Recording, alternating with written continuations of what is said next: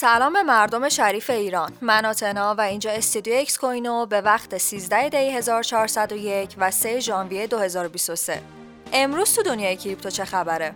برتری تراکنش های اتریوم در برابر بیت کوین در سال 2022 بر اساس داده های نزدک و YCharts در سال 2022 تعداد کل تراکنش های انجام شده روی شبکه اتریوم حدود چهار برابر بیشتر از بیت کوین بود. اما با این وجود بیت کوین بیشترین جستجو و همچنین محبوبیت رو در این سال داشته.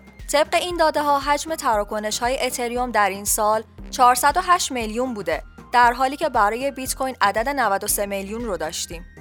هشدار مایکل بری در مورد افزایش مجدد تورم آمریکا سرمایه گذار معروف آمریکایی که به دلیل پیشبینی بحران مالی 2008 معروفه، پیشبینی اقتصادی خودش رو برای سال 2023 به اشتراک گذاشته.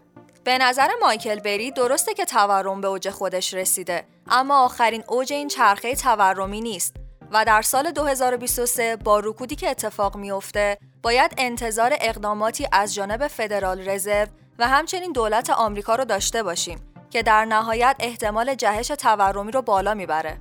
بانک مرکزی مراکش پیشنویس قانون کریپتو رو آماده کرد.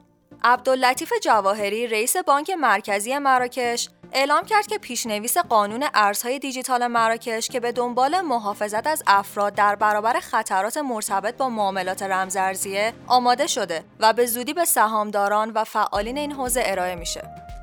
افزایش 500 میلیون دلاری ارزش بازار سولانا علیرغم ارزش بازار دیفای ارزش بازار سولانا توی 30 دسامبر سال گذشته بیشتر از یک میلیارد دلار کم شده اما با تقاضای خوبی که این روزها براش شکل گرفته حالا قیمتش از 11 دلار هم گذشته و توی یک ساعت ارزش بازارش با 500 میلیون دلار افزایش به بیشتر از 4 میلیارد دلار رسیده. ممنون که همراه هم بودین.